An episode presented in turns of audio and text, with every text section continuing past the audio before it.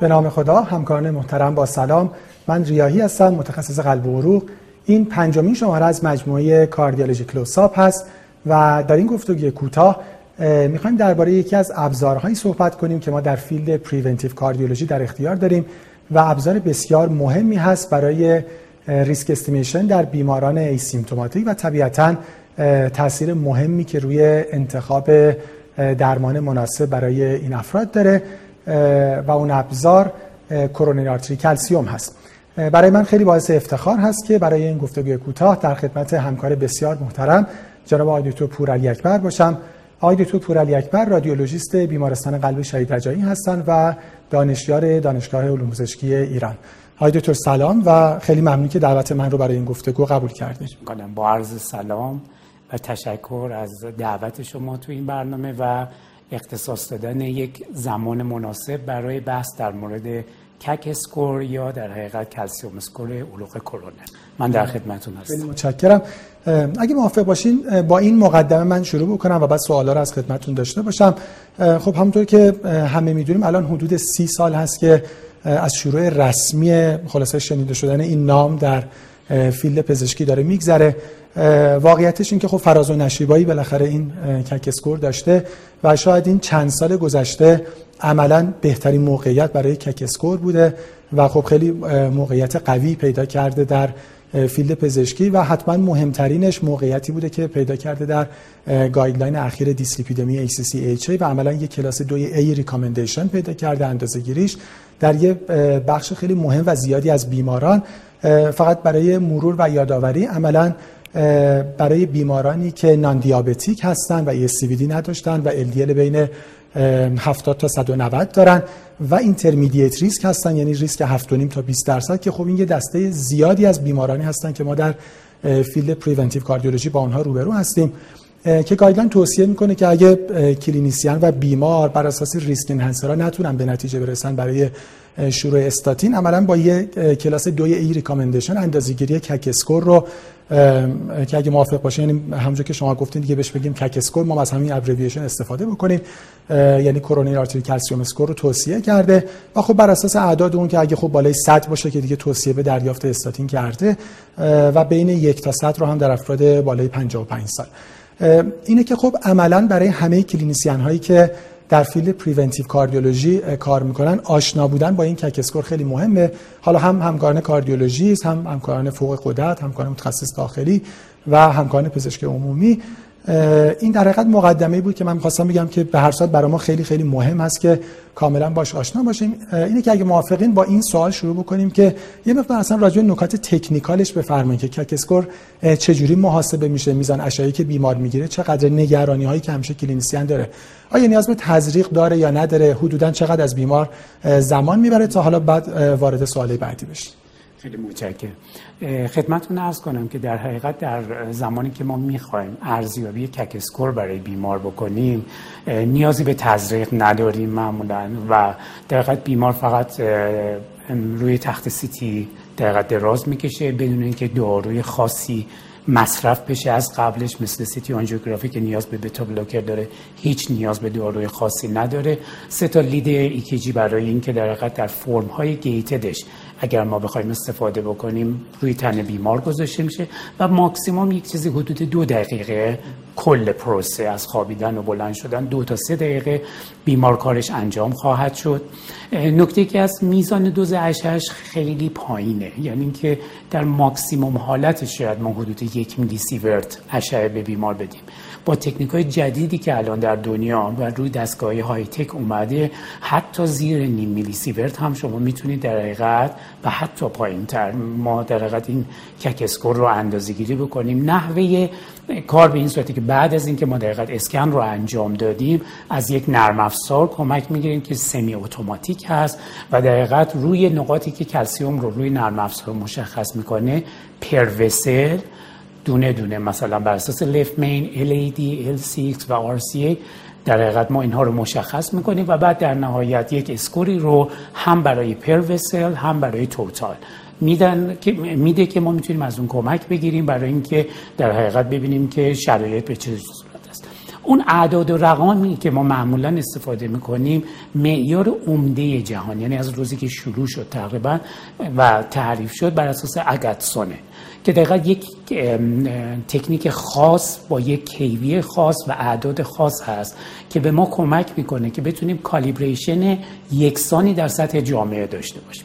و معمولا صفر تا ده به عنوان مینیمال ده تا صد به عنوان mild صد تا 400 به عنوان moderate و بالای 400 رو به عنوان severe طبقه بندی می‌کنن که اونها رو می‌تونیم در حقیقت ما استفاده بکنیم و بر اساس اونها توی guideline risk stratification بکنیم برای event های بیمار حالا بر اساس اینکه از چه تکنولوژی دارین استفاده می‌کنین مرسوم ترینش اون چیزی که به عنوان traditional استفاده میشه ده ساله. طبقه بندی می‌کنن که این بیمار چقدر شانس event های قلبی عروقی یا در حقیقت مغزی به عنوان stroke رو داره و بسیار کاربردی هست. در حال حاضر به عنوان قوی ترین و powerful ترین راه estimation در آترواسکلروز در افراد حساب میشه و به خاطر اینکه خیلی ساده می‌تونید شما این کار رو انجام بدید وقتگیر نیست. لازم هم نیست که شما هر ساله این رو تکرار کنید مسلما روش بسیار خوبی خواهد بود که ما می‌تونیم ازش کمک بگیریم. خیلی ممنون. حالا راجع به scoring جلوتر باز بله، دقیق تر با هم صحبت می‌کنیم. ولی من اگه بخوام پس در یه جمله اون سوال اول جمع بندی بکنم این که کار بسیار ساده ای هست. بله. یه بخشی که clinician همیشه نگرانشه بحث بحث تزریقه که خب پس عملا contrast بیمار دریافت نمی‌کنه. راجب دوز هم می‌تونیم برای ما مقایسه بکنیم با مثلا حالا procedure ی که برای ما familiar تره بله بله. من این رو بگم شاید باور نکنید که در حقیقت یک brain CT یک سی‌تی اسکن مغز شاید 5 تا 10 برابر بیشتر از یک CAC score برای شما چون خیلی فکر می‌کنن که یک brain CT خیلی روتینه ولی بیشتر داره و حدودا شاید معادل با ده chest X-ray استاندارد وقتی شما محاسبه بکنید معادل اون در نظر می‌گیره. یه مثال ساده تر بگم. background ی که ما در طول سال هر فرد به صورت طبیعی از خورشید می‌گیره دو میلی سیورت تا دو نیم میلی سیورته و شما یک CAC score رو زیر یک میلی سیورت می‌تونید انجام بدید. پس این نشون میده که روش safe و قابل قبولی هستش که شما می‌تونید ازش استفاده بکنید. باز قبل خیلی متشکر باز قبل از scoring چون یه اشاره کردیم به اینکه این کار gated انجام میشه. بفرمایید که آیا non-gated هم قابل انجامه؟ به این جهت که خب افراد به دلایل دیگه chest CT scan بدون contrast براشون خیلی زیاد انجام میشه. حالا هم به جهت pathology ریوی که مراجعه می‌کنن یا complaint های ریوی یا خب ما الان guideline های screening برای lung cancer داریم. افراد حالا با توجه به سنشون و میزان مصرف سیگارشون و اینا بالاخره recommendation خیلی مهمی برای screening chest CT دارن. خب طبیعتا اینا همه non-gated انجام میشن. بالاخره در یه اورژانس یا حالا در یه مرکز رادیولوژی chest CT scan زیادی انجام میشه آیا این امکان اونجا هست که رادیولوژیست در حقیقت یه estimation ی بده به این جهت که clinician وقتی می‌بینه خب این مثل یه risk factor ه. یعنی گویی که مثلا یه مریض hypertensive داره می‌بینه یا مریض diabetic داره می‌بینه. آیا این امکان برای non هم وجود داره؟ بله. به نکته بسیار با ارزش اشاره کردید. واقعا اینکه در جامعه ما در آینده بتونیم این رو جا بندازیم واقعا اهمیت ویژه‌ای داره. و دنیا هم اصلا رو همین اومد کار کرد. اصلا انگیزش این بودش که همونطور که شما میفرمایید در طول سال تعداد مواردی که ممکنه فرد یک CT توراکس بدون gate بشه خیلی زیاده. خب ما می‌تونیم از این یه استفاده بهینه بکنیم برای اینکه حتی با دستگاه 16 slice حتی با دستگاه چون ممکنه بعضی جا بگن که ما دستگاه های تک نداریم که حتما می‌تونیم استفاده کنیم. درسته که score بندی هاش ممکنه کمی متغیر باشه ولی ساده ترین نوعش که visualize assessment هست اینکه بودن یا نبودنش حتی می‌تونه برای ما ارزشمند باشه که در وجود کلسیوم در field روی عروق کرونر می‌تونه مسیر بیمار رو به سمت در حقیقت بحث های preventive و بررسی های بیشتر هدایت بکنه. و الان با توجه به بحث screening lung cancer بسیار بسیار پررنگ شده و اصلا روش های خاص گزارش برای این تهیه شده که ما بتونیم به بیمار کمک بکنیم تا تو بحث های preventive به صورت active شرکت بکنیم. پس امکان هست ولی به صورت qualitative بله. که خب طبیعتا خب ارزشمند هست. و البته برای مراکزی فرض بفرمایید مراکزی مثل مرکز ما که وجود دستگاه ها و نرم افزارهای محاسبه calcium score هست حتی quantitative این امر قابل انجام هست. که خب همونجور که فهمیدین خیلی ارزش داره یعنی بله. بیمار به دلیل دیگه براش سی تی اسکن توراکس انجام شده و اگه مثلا رادیولوژیست گزارش بکنه که من مثلا severe calcification کرونر دیدم عملا زمین که اون کار ریویش داره انجام میشه حالا به هر دلیلی که چه CT شده می‌تونن بیمار رو ارجاع بدن در حقیقت به primary care physician یا حالا کاردیولوژیست اندوکرینولوژیست هر کسی که داره کار preventive انجام میده و ممکنه که در حقیقت نیاز به درمان های preventive به جهت ASCVD هم وجود داشته که کاش این اتفاق بیفته چون حداقل ما که الان نمی‌بینیم که این کار بسیار با ارزشیه. و فکر می‌کنم که باید از همینجا شروع بشه. این مطلب برای همه همکاران به خصوص همکاران خود من که تو گزارش در حقیقت این کار می‌کنن بتونن این اطلاع رسانی رو بکنن برای همکارانی که تو prevention کار می‌کنن و در حقیقت مسیر بیمار از یک جایی که به صورت اتفاقی یا به هر دلیلی بیمار اومده به یک سمت مثبتی در حقیقت مسیر جابجا بشه که بتونیم کمک کنیم. یه خورده شبیه این هست که میگن هر بیماری به هر دلیلی به کلینیک مراجعه می‌کنه حداقل فشار خونش چک بشه. بله. ممکنه که واقعا به خاطر یک complaint دیگه ای رفته پیش clinician ولی متوجه hypertension میشن و بعد بیمار درمان preventive ی می‌گیره. یه خورده راجع به scoring صحبت بکنیم. طبیعتا حالا ما به عنوان clinician ارتباط ما با رادیولوژیست میشه اون report و حالا score ی که در حقیقت رادیولوژیست به ما خواهد داد. score خوب طبیعتا برای clinician تو این زمینه score یه که هم correlation خیلی خوبی با burden پلاک داشته باشه. یه نکته خیلی مهم هم correlation خوبی با high risk بودن پلاک داشته باشه چون بالاخره پلاک با پلاک متفاوته و شاید از همش مهمتر که خوب بتونه predict بکنه حوادث قلبی عروقی رو برای clinician تو بر اساس اون تصمیم می‌گیره که یا بیمار چه درمانی می‌خواد. حالا اهم از استاتین درمان آنتی هایپرتنسیو یا حتی آسپرین. همینجا که فرم حالا یه ویژگی هم حتما برای شما داره. یعنی باید ساده باشه نم لوردیشن باشه یا قابل تکرار باشه. سوالی که دارم بله خب همه می‌دونیم شما فرمودین که ظاهرا یونیورسال بالاخره اگرسون اسکور هست. آیا اسکورینگ های دیگه هم وجود داره و آیا داره ایوالو میشه؟ یعنی ما باید مثلا منتظر اسکورینگ های بهتری هم باشیم یا نه؟ و یکی آیا تعداد عروق هم یعنی تعداد عروق درگیر هم آیا گزارش میشه یا ما فقط یه عدد نهایی باید از رادیولوژیست انتظار داشته باشیم؟ در حقیقت اون چیزی که الان ما به صورت روتین استفاده می‌کنیم با توجه به دیتاهای بزرگی که پشت این در حقیقت گزارش و این اعداد و ارقام هست و ساپورت کننده اون هستن اگتسون هست. و در حقیقت خیلی تغییرات قابل ملاحظه در طول زمان برای ایجاد یک نوع جدید هنوز ایجاد نشده و استانداردها رو تمام سعی کردن بر اساس همون اگتسون اسکات. چون خیلی سیمپله. خیلی ایفکتیوه و به صورت موثر تونسته در جامعه روند خودش رو نشون بده.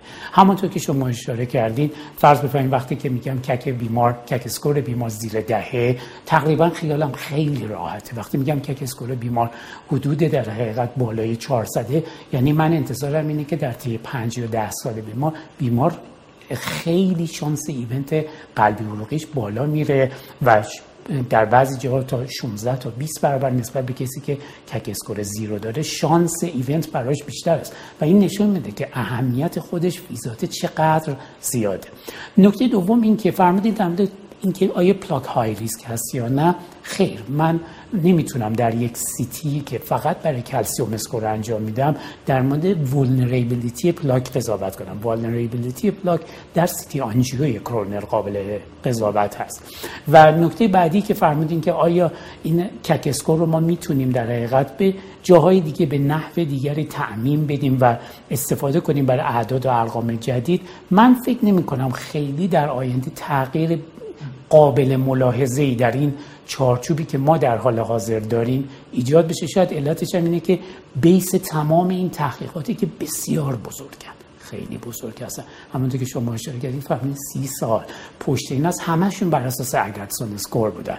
شکل پلا... شکل کلسیوم چجوری باشه؟ اینها اومدن روش کار شده ولی هیچ کدوم هنوز به جنبه practical در در جامعه نرسیده و همه بر همون اساس در و ما معمولا تک تک عروق رو در در این بیمار ارزیابی می‌کنیم. یعنی به تنهایی left main خودتون هم بهتر می‌دونید وجود calcium score در left main معمولا برای ما خیلی high risk تر هست. LAD, LCX و RCA ولی باز هم کماکان جمع کلیش به نظر می‌رسه که در مورد burden ه در حقیقت آتروسکلروز خبردهی بهتری برای ما می‌کنه تا اینکه بخوایم تک تک عروق رو به صورت مجزا محاسبه کنیم. فعلی هم نگاهشون به همون جمع total بله, بله. کلی score هست.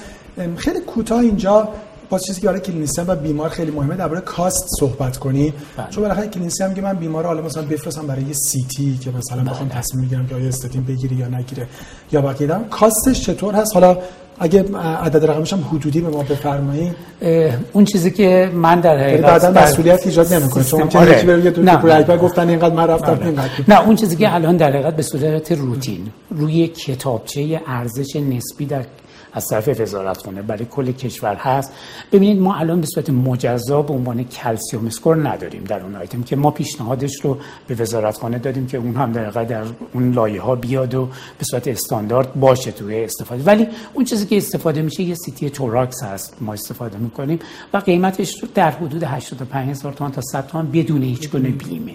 و با استفاده از بیمه ماکسیموم تا 20 هزار تومان. در حقیقت در سرپایی بستری هم که عملا هفت تومن هشت هزار تومن بیشتر نخواهد بنابراین نشون میده که روش بسیار ارزان قیمت ولی کاملا effective و موثری هست که ما می‌تونیم برای بیمارانمون استفاده بکنیم برای بحث های preventive ش خب خیلی رقم قابل قبولیه واقعا یعنی بله، در مقایسه بله.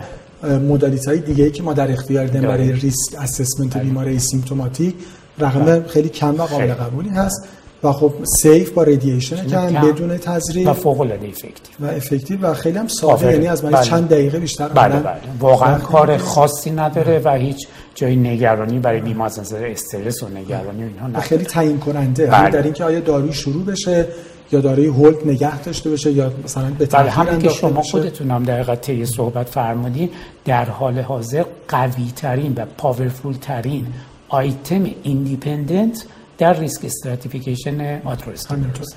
همینطوره. یه سوال کوتاه دیگه از خدمتتون بپرسم. راجع به interscan variability ش چون guideline خب یه همچین توصیه‌ای داره. تو همین guideline دیسلیپیدمی میگه بیمار اگه CAC صفر داره ما می‌تونیم 5 تا 10 سال بعد مجددا چک کنیم. بیمار intermediate risk و بعد دوباره درباره حالا چون اینجا guideline دیسلیپیدمی راجع به شروع استاتین تصمیم بگیریم همینجا من خودم تو پرانتز بگم به نظر میاد که در آینده حالا پیش که واقعا آدم در literature می‌بینه واقعا استفادهش وسیع ترم بشه. یعنی حتی در درمان hypertension اینکه بیمار چقدر در حقیقت درمانش intensified باشه. الان تو بحث آسپرین بالاخره این یکی دو سال برای آسپرین تو primary prevention سالهای خوبی نبود. اینکه ما ببینیم آیا بیماری که الان حادثه ای نداشته آسپرین رو به عنوان primary prevention بهش بدیم یا ندیم واقعا به نظر میاد CAC score می‌تونه خیلی کمک بکنه. الان guideline خود CT حتی یه همچین توصیه هایی دارن که اگه بیمار مثلا CAC بالای 100 تاش واقعا شاید benefit ش از cost ش بیشتر باشه. سوالی که الان دارم راجع به اینتر اسکن وریبیلیتیشه. آیا قابل قبول این اینتر این اینتر اسکن که بخوایم دوباره چک بکنیم؟ دقیقا برمیگرده به همون سوال به اون بحث قبلیمون من خدمتتون هست کردم که بعید می‌دونم که اگر سون رو بخوایم تغییر بدیم دقیقا به خاطر همینه. چون در حقیقت در طول سالهای طولانی نشون داده که اینتر ابزرور و اینتر ابزرور تفاوت قابل ملاحظه نداشته و کاملا reliable هست. چون متد با یک استاندارد خاص انجام میشه. متد با یک استاندارد خاص انجام میشه و کلا چون low هست خیلی شاید نمی‌خوان تغییر قابل ملاحظه در اون استانداردش در حقیقت ایجاد بکنن و در حقیقت به نظر می‌رسه که ما بتونیم با همین تکنیک با یک intraobserver و interobserver قابل قبول مسیر رو ادامه بدیم. و فکر نمی کنم که نیاز به تغییر در توی این باشه که اگر من امروز با این دستگاه انجام دادم فردا در جای دیگه با دستگاه دیگه می‌خوام انجام بدم تفاوت چندانی داشته این نکته جالبی که همینجا هست و آدم تو literature می‌بینه این که میگن الان یکی از خوشبختترین خلاصه افراد افراد double zero هن. یعنی یه فردی که الان یه CAC zero داره و تو follow-up پنج سال بعدش هم دوباره یه zero داره و عملا یه double zero میشه که خب ریسک عوارض قلب عروقیش توی ده سال آینده خیلی کمه و این دوتا صفر خیلی با ارزشه شاید ببخشید میونه کلمتون در همینجا بد نباشه بگیم از اون ور ولی در بیماری که کک اسکوره مثلا 100 150 400 داره خیلی توصیه جدی در مورد فالوآپش نشده. چون شاید بعضیا بگن که خب من بیام هر سال اندازه گیری کنم ببینم اگه 100 بوده حالا شده 150 این یعنی که خیلی وضعیت خرابه یا خیلی مشکل زیاده؟ نه. دیدن که اون تو اون قسمت به خصوص بیماران افرادی که با استاتین تحت درمان هستن ممکن حتی عدد بالاتر بره. ولی این به معنای در حقیقت progress کردن در حقیقت آتروسکلروز نیست بلکه اعتقاد اینه که چون stabilize می‌کنه پلاک ها رو denser تر میشه و بنابراین double zero خیلی خوبه. ولی تو طرف مقابلش این که follow-up برای یک بیماری که CAC score داشته و بالا بوده عملا خیلی معنایی نداره. پس شاید یک نفر در اون حالت فقط یک بار نیاز به انجامش داشته و نیاز به follow-up نداره. چرا؟ خوب شد که یعنی این یه malpractice هست که یه فرد یک CAC بالا داشته به خاطر اون کاندیدای دریافت استاتین شده و یه وقت clinician بگه که من CAC ش رو چک کنم که اگه مثلا CAC ش اومد پایین بله. یا رفت بالاتر بخوام حالا درمانم یا hold کنم یا کم کنم یا augment بکنم. این malpractice ه. کما اینکه بیمار پس فرمودید رو استاتین حتی ممکنه بله. که CAC ش افزایش هم پیدا بسیار متعددی هست و اصلا تو کتاب هست که در واقع این باعث چیز بدی نیست. نه نه. برای اینکه پلاک رو stable می‌کنه و ما نگرانیمون از unstable بودن پلاک خیلی بیشتره تا اینکه یک پلاکی که stable خیلی نکته practical مهمی بود. خیلی متشکر سوال بعد اگه موافق هستین درباره sensitivity CAC score صحبت بکنیم. به این معنی که وقتی بیمار یک CAC صفر پیدا می‌کنه تا چه حدود خیال ما راحت می‌کنه که این بیمار عملا obstructive CAD significant ی نداره؟ چون خب این هم برای clinician مهمه هم برای بیمار که میگه خب حالا CAC بیمار صفر شده. چقدر خیال ما راحته که واقعا بیمار ضایعه obstructive مهمی نداشته باشه؟ خب خدمتتون عرض کنم در حقیقت توی بیماری که CAC score zero داره به خصوص در سنین بالاتر. چون می‌دونین که در حقیقت بر اساس تمام تحقیقاتی که شده age gender and ethnicity. اهمیت خیلی ویژه تو بحث آتروسکلروزه و ایج به تنهایی خودش یه فاکتور خیلی مهم است.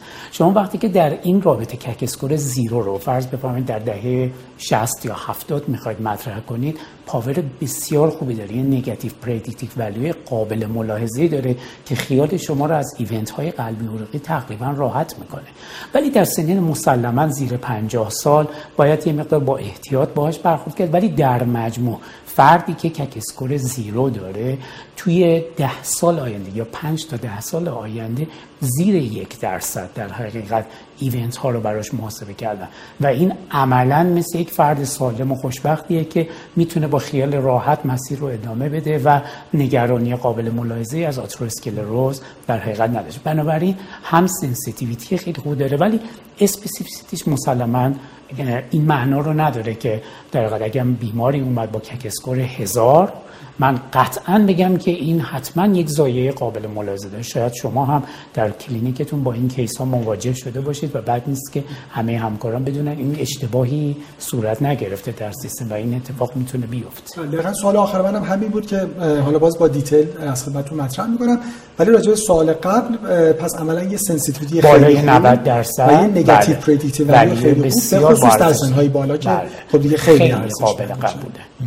و سوال بعدم همین نکته که فرمودین یعنی correlation ش برای clinician با ایسکمی هم خیلی مهمه. یعنی یه موقعی CAC ی چک میشه مثلا هزار هست 1500 هست عددهای خیلی بالا. ممکنه که انسان انتظار داشته باشه که پس من اگه بیمار یه تست non-invasive بکنم مثل حالا stress echo یا مثل myocardial perfusion imaging باید حتما انتظار داشته باشم که حتما یه ایسکمی یا یه inducible ایسکمی خیلی مهمی هم داشته باشن. کوتاه فرمودی که اینجوری نیست. سوالم اینه که چرا اینجوری نیست؟ یعنی اینکه خب ما بالاخره الان میگیم یه CAC ی 1400 داریم. پس این کلسیوم ها بالاخره چه اتفاقی افتاده براشون؟ در حقیقت برمیگرده به اون قسمت که تمام حالا این در حقیقت رسوب کلسیوم و در حقیقت آتروسکلروز همیشه در حقیقت flow limited نیستند. و این باعث نمیشه که ما بگیم حتما اگر بالا بود کما اینکه شما می‌تونید ما هیچ وقت نمیگیم اگر بیماری CAC هزار داشت پس 100 درصد این بیماران در یک درصدی از بیماران حالا حدود 20 درصد یا 25 درصد ممکنه event داشته باشن. این دقیقا تایید کننده همین مطلب هست که در حقیقت وجود CAC score خیلی بالا درسته که به نفع که احتمال بحث های ایسکمیک برای بیمار وجود ولی به معنای linear و correlation linear نیست و در حقیقت می‌تونه بیمار با CAC score خیلی بالا ولی در حقیقت MPI های نگاتیو داشته باشه. شاید اینجا یه نکته جالب باشه نمی‌دونم حالا به این فکر بکنیم که خیلی وقتا بیمارا رو میفرستیم برای MPI MPI negative میاد و میگیم خب ولی اینجا به نظر میاد اگر این دوتا با هم میکس بشن بتونیم یک case های در برای preventive medicine بهتری رو پیدا بکنیم. گو این که در تحقیقاتی که در رابطه با SPECT و در حقیقت همزمان CAC score شده بیمارانی که در حقیقت در SPECT perfusion deficit داشتن و CAC score بالا به مراتب در حقیقت پروگنوز بدتری داشت. چه دکتر خوبی فرمودین. پس یعنی linear correlation وجود نداره از هر دو سو. یعنی ممکنه بیمار یک CAC score بالا داشته باشه ولی inducible ایسکمی ای در در حقیقت تستای non نداشته باشه. و از اون ورم ممکنه که بیمار یه تست non نرمال داشته باشه ولی یک CAC بالا داشته باشه. و همچنین که فرمودین خب این تو practice خیلی مهمه. یعنی خیلی موقع بیمار یه non کاملا نرمال داره و بهش یه reassurance کامل میدن که تو خیلی خوبی okay و نیاز به هیچ درمان دارویی هم نداری. اگه اینا بتونن با هم دیگه ترکیب بشن خب ما هم یه اطلاع در حقیقت prognostic از بیمار داریم. هم یه اطلاع functional و فرمودین که پس این کار قابل انجامه. یعنی همین که می‌تونن به ما MPI کنن یا حالا مثلا PET بکنن می‌تونن در حقیقت به ما CAC score بدن. حالا ولی فعلا الان ما که روتین available ندیدیم. ولی این کار قابل انجام آیا تو خیلی متشکر.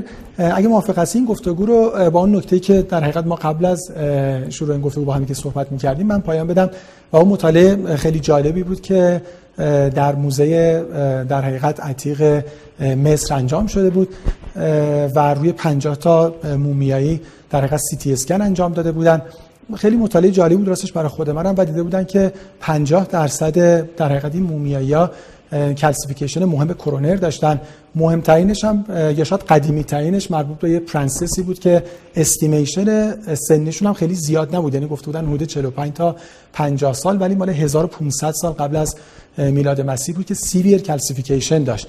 و علی رغمی که ما شاید فکر می‌کنیم که این در حقیقت آتروسکلروز اپیدمی خلاصه نسل جدید هست ظاهرا اینجوری نیست. یعنی اون موقع که diet به نظر میاد خلاصه بهتری داشتن و زندگی sedentary نداشتن و خیلی active هم بودن. بالاخره با این آتروسکلروز خلاصه درگیر بودن. خب ما که دیگه حسابی باش درگیر هستیم. آیتو پراگ خیلی متشکرم. برای من خیلی گفتگوی آموزنده و لذت بخشی بود. خیلی متشکر از شما و همه همکاران. از شما همکاران محترم هم به خاطر توجهتون خیلی سپاسگزارم. امیدوارم این گفتگو برای practice تون مفید بوده باشه. خدا نگهدار.